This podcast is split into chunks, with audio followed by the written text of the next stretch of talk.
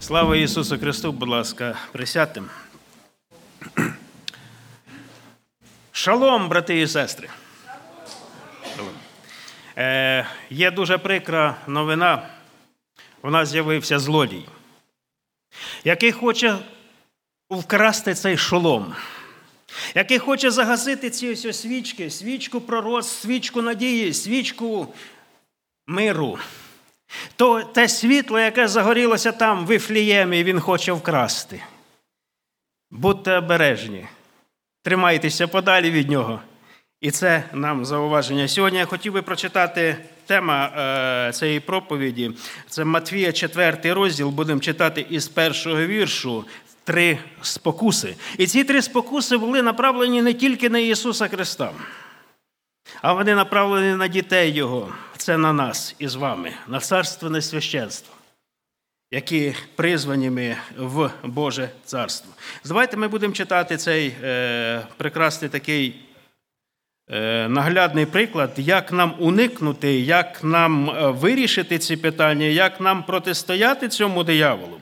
І Ісус е, це на сторінках священного Писання уже нам доніс. Тому Ісус був поведений духом у пустиню, щоб диявол його спокушав, і постив він 40 день і 40 ночей, а в кінці зголоднів. І ось приступив до нього спокусник і сказав: Коли ти син Божий, скажи, щоб каміння це стало хлібами. А він відповів, промовив, написано: не хлібом самим буде жити людина, але кожним словом, що походить із уст Божих. Тоді забирає диявол його у святе місто і ставить його на наріжному, на наріжнику храму, та й каже йому, коли ти син Божий, то кинься додолу.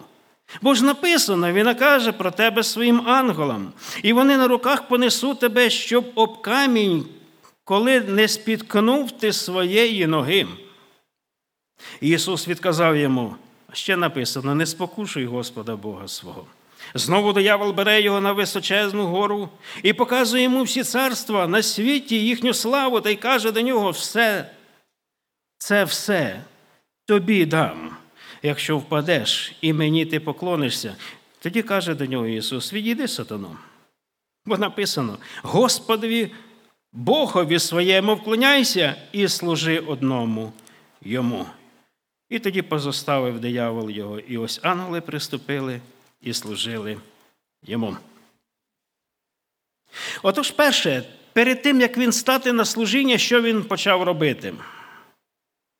Пост і молитва. Це кожному із нас нагадує, не берися на саме таке навіть незначне служіння без поста і молитви. Просто якщо ти будеш візьмешся за служіння, будеш тягнути це служіння. Будуть і зуби будуть скрежетати і в тебе, і ті, хто поруч. А коли ти посвятив своє життя на це служіння, підійшов до цього з постом і молитвою, ти будеш благословенням для того, кому ти служиш, і для того, кому ти служиш. Піст молитка. Диявол знає прекрасно, що це якраз його рід разом із начальником цього роду виганяється тільки постом і молитвою. І він зробив все для того, о, як він радіє. Знаєте, коли я починаю поститися? 7 ранку, 7.00. І цього ж ранку 7.01 або максимум 7.05 я завершую цей труд. І тоді я виходжу на поле бранні і думаю, чому в мене одна перемога не на моїй стороні, а проти мене. Я не почав не так, не почав не з того. Піст і молитва, улюблені, до любого служіння підходьте, дуже конкретно. Помоліться. І Господь благословить, щоб ви були благословенням для всіх. Коли він зголоднів, написано, він підходить диявол, коли він зголоднів. Минуло е, через неділю тому назад брат Саша якраз про хліб говорив дуже прекрасно, ви пам'ятаєте. Коли зголоднів, це теорія, що можна запросто людиною керувати, коли вона дуже гарно і дуже зручно, коли вона голодна. Це теорія, а практика показує зовсім інше. Коли брали у в'язниці віруючих, ті, які страждали за віру в Бога, вони йшли навіть у в'язницю. Тільки щоб не відріктися, їм кажуть, якщо ти будеш проповідувати тут у камері, ми тебе поставимо на голодний карцер на голодний. А це такий маленький, маленький кусочок хліба. Це голодний пайок на цілий день. Тоді вони казали, ми відмовляємося навіть від цього хліба. Я їсти не буду. Я краще голодним відійду віч, ніж чим ситий, але не попаду в Царство Боже. І це прекрасно знали, що навіть голодом віруючого не можна подолати. І ось саме цікаво, коли приходить до нього спокусник, говорить такі слова, коли ти син Божий. Я просто шокований. А що диявол не знає, що Ісус Христос син Божий? Знає, так демони, от трошечки далі ми перевернемо чотири сторіночки, і ми про землю Гадаринську, ми зараз прочитаємо такі ось слова. Як прибув він на той, це 8, Матвія 8 розділ 28 вірша. І ось як прибув він на той е, бік землі до землі Гадаринської, перестріли його два біснувати, що вийшли з могильних печер. Дуже люті. Так що ніхто не міг переходити тією дорогою. І ось вони стали кричати говорячи, що тобі, сину Божий, до нас ти прийшов, прийшов ти сюди передчасно нас мучити. Вони розуміють прекрасно, і диявол прекрасно розуміє, що це син Божий. А він підходить до нього і каже: якщо ти син Божий, то це шантаж. Самий звичайний шантаж, який використовує і сьогодні, і в нашому дні, і в наші дні коли ти син Божий. Десь приблизно в 80-х роках один брат купив собі автівку, таку, ну, не нову, е, пішов на пенсію, думає, не, в селі тут не було церкви, а треба було їздити е, в наступне село. І так, щоб я і дім мій будемо служити Господу, це він так от впевнений. Він купив автівку. Приходив участковий до нього. Ти що автівку купив? Так, купив. Поїхали. Куди? Мене повезеш на роботу. Ну, яку роботу, я як? Ти ж читав правила, а там написано було чітко. Ти маєш предоставити е, засоби, е, транспорт, засіб, ну, да, транспортний засіб е, працівнику міліції, а той каже, да, я читав, але там написано, коли ти йдеш у тому напрямку, їдеш у тому напрямку. Ти віруючий? Ну, тут на лопатки зразу і поклав цього брата. Возив його цілий день, возив його вже каже неділю. Е, як йому сказати, що це неправильно, що це бензин, палю вдома, я практично ще й вночі може прийти. Він взяв цю автівку, продав. Вранці в понеділок, як на роботу. А де автівка? Не продав. Як продав? А на чому ж я буду їздити? Тепер каже, тепер я не знаю. Да. Теж мені каже віруючий. І пішов. Розумієте? Оце шантаж. Якщо ти віруючий, якщо ти син Божий, ти маєш зробити, ти маєш сказати те, що я тобі скажу. Диявол сьогодні звертається до кожного з нас, не слухайте його. Коли ти син Божий, скажи, щоб це каміння стало. Щоб каміння це стало хлібами. Не одним хлібом, хлібами. Так він піклується про здоров'я Ісуса Христа. Ворог, ворог, да? Ніколи. По-перше, щоб вийти із цього стану голоду від цієї такої довго такого посту потрібно маленькі-маленькі, трішечки муки і трішечки водички, так от розмішати і через дві години випивати. І не можна зразу. А ти каже, зроби хлібами багато. Чим більше камня, тим більше хліба. По-друге, якщо цим камнем, тільки по твоєму слову, він знає прекрасно, що це тільки скажи, що словом цей світ був створений. І оце каміння тобі не потрібно буде, не нам не потрібно буде, не нашим, не, не нам, як християнам, не потрібно було працювати. Ану, візьміть, прикиньте, скільки йде на неділю або на місяць е, коштів ми витрачаємо на їжу. А ти тільки сказав. І воно сталося. І не потрібно не сіяти, не жати, не потрібно не молоти, не молотити, не потрібно не перетирати, випікати хліб, хліб, кругом хліб. Це ж дуже здорово, голоду не буде.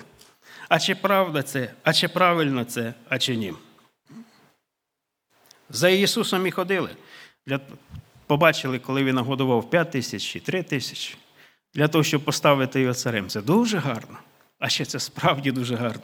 У Вікіпедії Джон Келхун. Можна знайти, будь ласка, якщо у кого є там дуже багато інформації про цього етолога. У 1972 році він зробив експеримент з мишами. Мишиний рай так він називається. Може, хто чув, може хто знає. Ну, я скажу всім, хто не знає. Шикарний такий вольєр 8 на 12. Він був повністю оборудований, ізольований від усіма зручностями для двох самок і двох самців. Там була температура 20 градусів тепла. Там був матеріал для того, для утворення гнізд, відсутність хижаків. І вони були під наглядом лікарів, які дивилися, що вони не захворіли. Мишиний рай. Їжі було постійно в чотири рази більше, ніж потрібно. Отак от мишка з'їла, оце, наприклад, кукурузу вона любить, і кукурузу будуть і більше давати.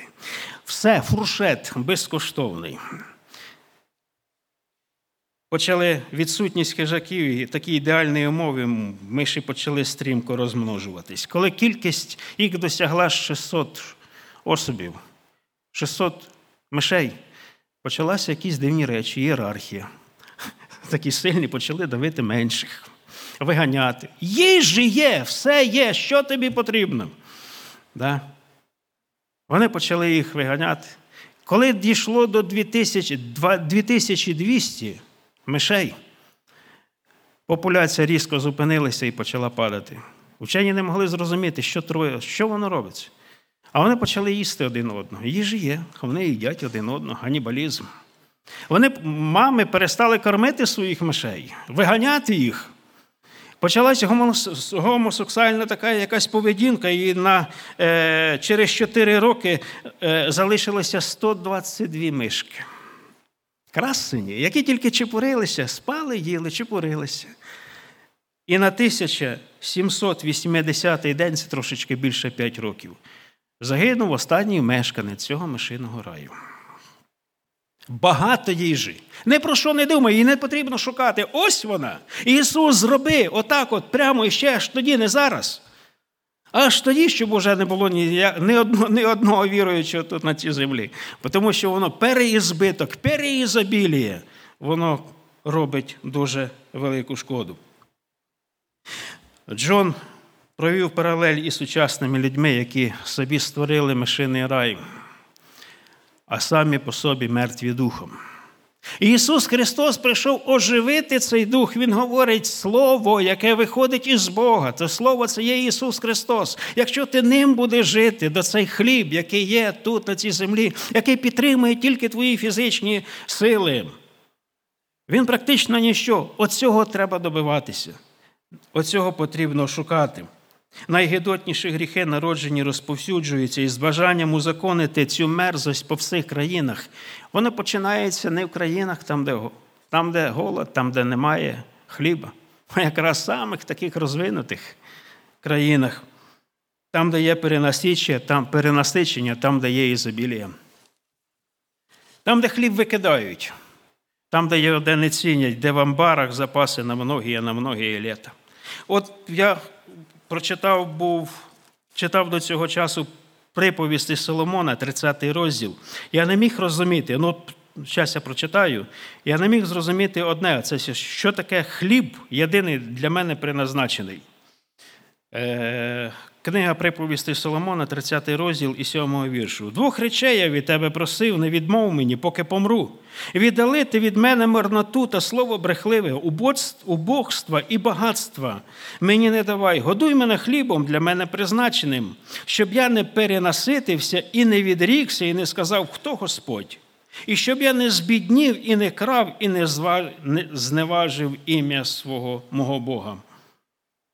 Я розумію, що голод це да погано. Що якщо я збіднію, я можу красти. Господи, от візьми, постав на це мені охорону свою. А от чого такого багатства Соломон говорить? Чого такого багатства? А це якраз відповідь на це питання. Що значить перенасичення?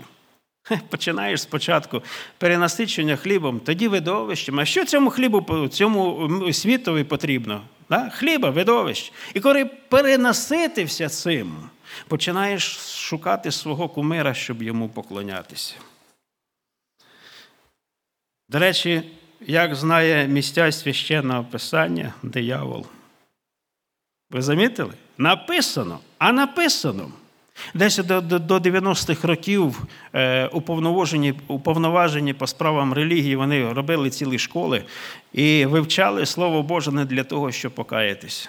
А для того, щоб там знайти якісь місця, як би ну, як сказати, такі от незрозумілі, і на них ставити ставку, на них ставити наголос. І от хто не стверджений вірі, прочитавши йому, а от у вас у Біблії неправильно там написано.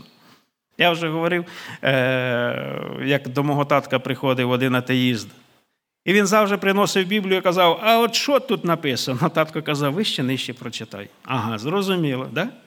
Вони шукали такі місця, щоб це були такі якісь сірі зони. В сірих зон у Біблії не буває. Є просто сіре віщество, яке не хоче сприйняти те, що йому говорить Господь. І от шукають оці сірі зони, і вони там пасуться, пасися на злачних пажитях. Диявол хоче, щоб ми повірили те, що Він говорить. Ісус говорить, ні, не хлібом і самим буде жити людина, але кожним словом, що походить із уст Божих. Тоді забирає диявол його в святе місто і ставить його на наріжку храму. Та й каже йому, коли ти син Божий, кинься додолу. І оце що кинься, зараз воно проходить і в нас. Десь, я не пам'ятаю, 15-20 років тому назад у Київському зоопарку сталася одна трагедія. Один чоловік підійшов, і от я не знаю, щоб чи за свій, я не знаю, може бути, щоб так от показати свою віру. Він підійшов до клітки левів, там не клітки, там така загорож і такий рів, який е, відтісняє е, цих хижаків е, від відвідувачів. Він підійшов і заявив, каже: Я зараз туди кинуся. Каже, мені вони нічого не вдіють. Він переліз, не встигли нічого зробити. Він пригнув у цей рів, і в нього було шансів вижити нуль. Диявол каже, кинься. А Ісус говорить: не спокушуй Господа Бога. І от так ми сьогодні знаходимося між цими двома голосами, диявол хоче вкрасти життя і життя вічне. Кинься. А Ісус говорить, не спокушуй. Кого ти більше слухаєш? Той, хто сил, сильно, голосно кричить, як шафран. Ні. Ісус тихенько говорить. Він стукає до серця каже: не спокушуй Господа Бога Твого. Я такий сильний, я я, я такий міцний, я все зроблю. І да, диявол каже, кинься, кинься. А Господь каже, не спокушуй, щоб диявол не сокрушив твої кості і не зламав твою долю. Я читаю ці слова, вони направлені до мене. Кинься в крайність, і тобі нічого не буде, говорить диявол. Ні. Ісус тут нагадує, не спокушуй Господа Бога. Ти віруючий, в тебе кріпка віра, це дуже добре. Але не спокушуй Господа Бога. Воно воно потрібно це тобі для того, щоб ти прославився, чи щоб прославився Господь. Після цього випадку до мене підходить один чоловік і говорить, що у вас за віра така? Бо показували по телебаченню. Що вас, я був постер, подавлений, я був розчавлений. Я не знав, що робити. Я зрозумів, що цей чоловік просто почув голос диявола. Той, який йому сказав кинься, але він не послухав голоса Ісуса Христа, не спокушуй. І він загинув. А тепер скажи, це перша спокуса, зроби або кинься в крайності. І тепер третє поклонись мені. Оце якраз за чим і прийшов диявол, а це було так прощупати. Наскільки ти знаєш місця священного Писання, якщо ти вірно їх трактуєш, наскільки ти живеш цим Словом Божим, а тепер говорить, поклонись мені. Це все я тобі віддам. А що він може пропонувати це все? Все те, що воно належить для вогню земля і всі діла на ній згорять. Він приходить до Ісуса і каже: візьми, Боже, те, що мені не гоже, тим, що я не можу використати Його. Воно предназначене, це це тління, воно предназначення для огню. А ти візьми, покористуйся, і сьогодні Він говорить до кожного з нас: ти можеш, ти тільки скажи, ти тільки скажи те, що я тобі раджу. Ти тільки візьми отак, от, ну ну кинься в крайності, я тебе я тебе врятую. А ти вже будеш поклонятися мені. Ти обов'язково це зробиш. Поклін має різні форми. От в'язні, коли до в'язнів заходить начальник в'язниці чи колонії, обов'язково мають схилити голову. Це знак покори. І якщо ти цього не зробив, ти будеш покараний. Є ще одна така віддати честь. Ви пам'ятаєте, да? в армії? Тільки моя фуражки немає. Але ні, не такого хоче поклоніння дияволу. Він хоче такого, як на небі. Такого, як поклоняються 24 старці, 4 тварини. Він хоче поклоняти, щоб йому поклонилися так, як поклоняються Богу. Або може і більше. І він говорить: якщо ти впадеш, я тобі це все дам. Те, що воно мені не потрібне, те, що я не можу з ним скористуватися, те, що не потрібно буде тобі, я тобі дам. Ти трішечки покористуєшся. Ти відчуєш себе Богом тут на землі. Поклонись мені. Впади ниць написано. Впади ниць.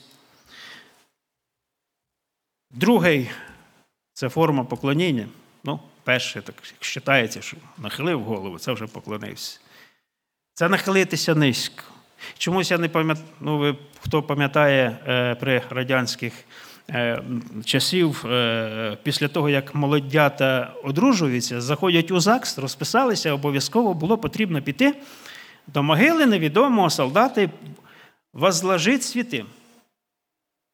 Низько поклонитися. Щоб не пішли у церкву поклонитися Богу. Ну, атеїсти придумали, отак от. Ми дуже поважаємо солдат.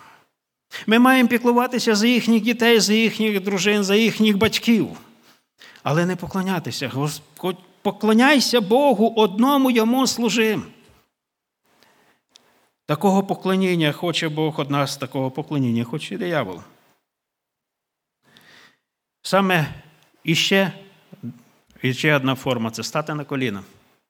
Це був шок для в'язнів тоді, коли е, наші брати і сестри відбували покарання. Коли вони заходили в камеру, е, хата, це по їх так вони називають, коли заходять у камеру і кажуть, я засуджений за віру в Бога. Я поклоняюся тільки святому йому імені. Дозвольте помолитися. Е, це таке щось новеньке. Молись. Він заходить, стає посеред кімнати на коліна, починає молитися, починає благословляти. Всі, хто стає на колінах перед людиною, там зневажають, а то, хто стає на коліна перед Богом. І цього не стидається. Їх називають там святими. Будьте святі, каже Господь, бо я свят. Не соромлячись, стають на коліна. І ще одне, те, що падають ниць, поклоняються. Це ще повністю, як ви може бачили, е, мусульмани повністю падають ниць. Ми зараз прочитаємо, чого хоче нас покусник. Щоб ми поклонялися йому так, як поклоняються Богу. 12 розділ, 10 е, вірш. Ні, вибачте, вибачте. Е, четвертий розділ, десятий вірш. А з 9 почнемо четвертий розділ і об'явлення Івана Богослова. А коли ті тварини складають славу і честь, і подяку тому, хто сидить на престолі і живе на віки вічні, тоді падають 24 старця перед тим, хто живе, хто сидить на престолі, вклоняються тому, хто живе на віки вічні, складають вінці е, свої перед престолом і кажучи, достойний ти, Господи, Боже наш, прийняти силою і честю а славу і честь, і силу, бо ти все створив і з волі твоєї існує, те створене це поклоніння, яке іще славословієм, і яке ще підтверджується е, виразом моєї, мого поклоніння. Тобто це я поклоняюся не тільки своїм тілом, а й своєю душею. Е, п'ятий розділ, восьмий вірш. І коли вже Ісус Христос взяв ту книгу, то 24 старці попадали, 24 е, попадали перед Агнцем, і кожен мав гуслі, золоті чаші, повний і пахощі, вони молитви святих, і вони казали, достойний ти, і там далі продовжується. П'ятий розділ, 13 вірш. І кожне створіння, що воно на землі і під землею, і все, що на них я чув, говорило, тому, хто сидить на престолі Ансові, благословення, честь і слава, і сила навіки вічні. І 24 тварини казали Амінь і складали чотири і 24 е, старці попадали і поклонилися тому, хто живе на віки вічні. І сьомий розділ. Це якраз про е, сьомий розділ, дев'ятий вірш. Е, це коли великий, ну я його прочитаю, дев'ятий, десятий і одинадцятий вірш.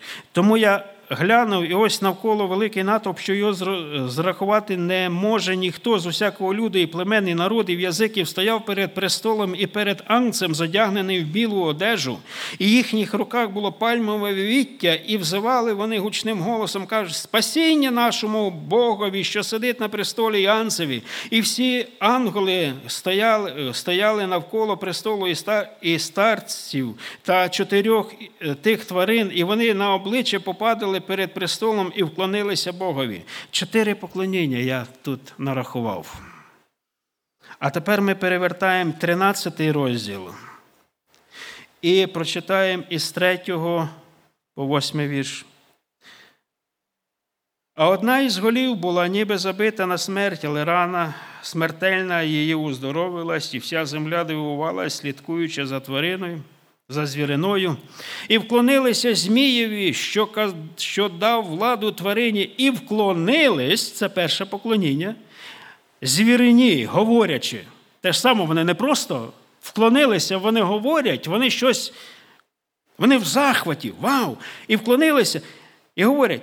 Хто до звірини подібний і хто воювати з нею може? Ну, десь приблизно, уже так, як поклоніння Богу, вони теж саме починають говорити. І їй дано уста, що говорили зухвале і богозневажливе. І їй дано владу діяти 42 місяці, це 3,5 роки. І відкрила вона свої уста на зневагу проти Бога, щоб богозневажати ім'я його і його та тих, хто на небі живе. І їй дано провадити війну із святими та їх перемогти. І їй дана влада над кожним племенем і над народом, і язиком, і людом. І їй вклонилися. Це друге поклоніння а вклонилися всі, написано, хто живе на землі, що їхні імена не написані в книгах життя Анця, заколеного від заклану світу. Ті поклонилися, вони шукають свого поклоніння, вони знайшли свого комира. Диявол у цьому темряві він уже знайшов їх. І вони його. Але ті, хто записані у книги життя Анця, вони поклоняються Богу щоб це не було. І ще третє поклоніння. Він трошечки не дотягнув. Це вже 15 розділ. І дано їй вкласти духа образові звірині, щоб заговорив образ звірини, і зробили, щоб усі, хто не вклониться образові звірині, тобто мають обов'язково всі поклонитися, побиті були. І зробила вона, щоб усім малим і великим, і багатим і вбогим, вільним і рабам було надано знамена на їхню правицю, на їхню чола, щоб ніхто не міг ані купити, ані продати, якщо він не має знамена, імення звірини або числа ймення його. Спочатку скажу, що тобі порадив диявол. Тоді кинешся в крайність. Тоді так от тихенько схилиш голову. Да. А тоді, начебто, так от, ну, щоб так от не поклонитися дияволу, а так, начебто, шнурочки зав'язав, да? так наклонився. А тоді впав ниць. Оце уділ тих, хто не поклоняється Богу. Ті, хто сьогодні не записані, чиї імена не записані в книгу життя. Спокусник домівся свого. І якщо ти не визнаєш силу і владу Бога й анця, обов'язково відчуєш силу демона. І настане цей час. Але для тих, хто не поклоняється демону, а хто поклоняється Богу. Поклоняйтеся в духі істині, нашому Господу, Він цього достойний. Це вже нікому не скажеш в дивину, що ми сьогодні проводимо останні часи мешкання тут, на цій землі. Скоро буде ця церква забрана. І чим більше чим швидше прихід Ісуса Христа, тим буде частіше ополчатися і зводити вірних диявол, украсти ці свічки, украсти мир з нашого серця, для того, щоб вони потрапили в Царство Боже. Будьте уважні. Вже нікого не здивуєш, що тепер без Агусвайста не зайдеш там чи щось там не купиш. Це така маленька підготовочка. Тоді воно буде все продумано, все воно буде законом проведено, все воно буде проконтрольовано. Але це воно буде пізніше. Без церкви, без святих Його. Ісуса Христа, викуплених кров'ю. Не мають страху юнаки, які знаходяться в полоні, це Сідрах, Місах і Авдінав. Перше, то, що вони поклали на серце своє не осквернятися їжею, цей хліб, який пропонує, да? а Вавилон, який пропонує цей диявол. Ми його їсти не будемо. Як? Та дайте нам ярину. Капусточку, морквочку. Можна, да? От те, що там на столі у царя немає, ми те будемо їсти. Перші вони зробили крок до перемоги, вони не взяли це єство, те, що пропонує диявол. Вони розуміли, що тільки вони доторкнуться своїми устами до нечистого, вони більше не будуть мати зв'язку з Богом. Вони відмовилися від цієї їжі і стали переможцями. Ми читаємо далі. Книга пророка Даніїла.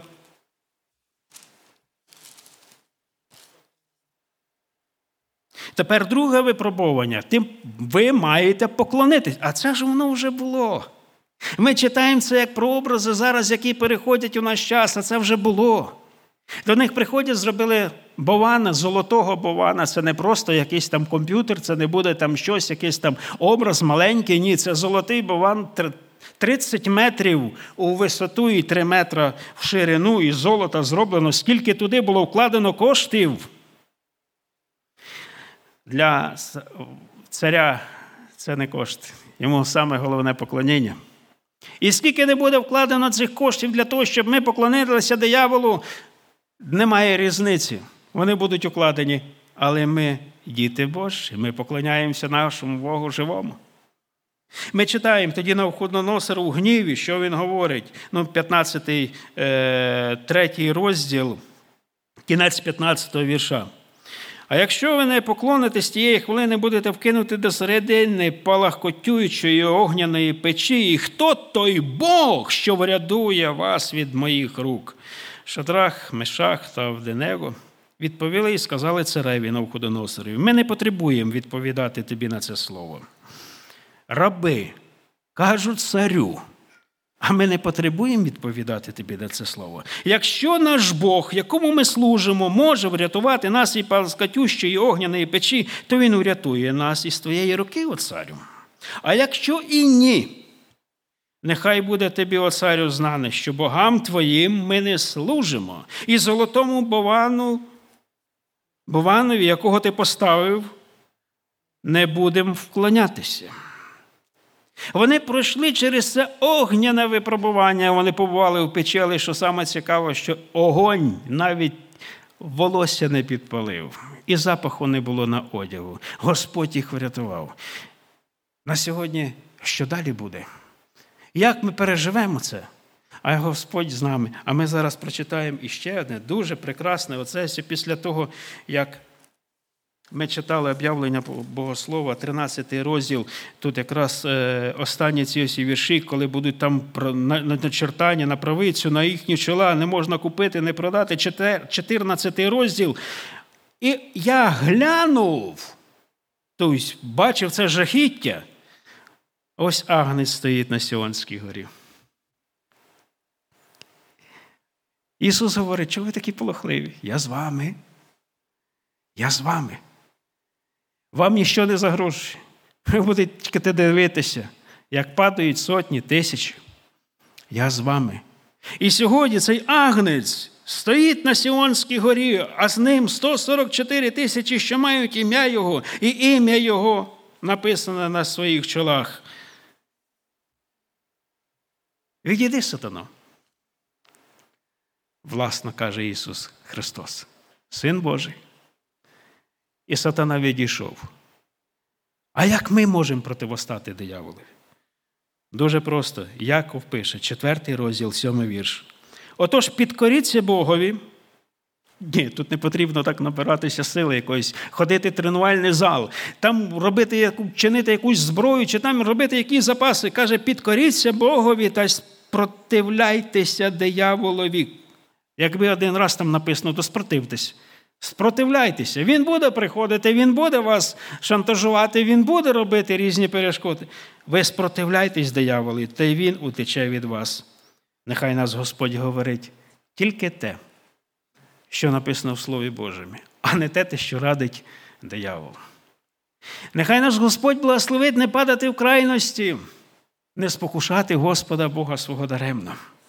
Нехай нас Господь благословить поклонятися тільки Богові і служити тільки Йому.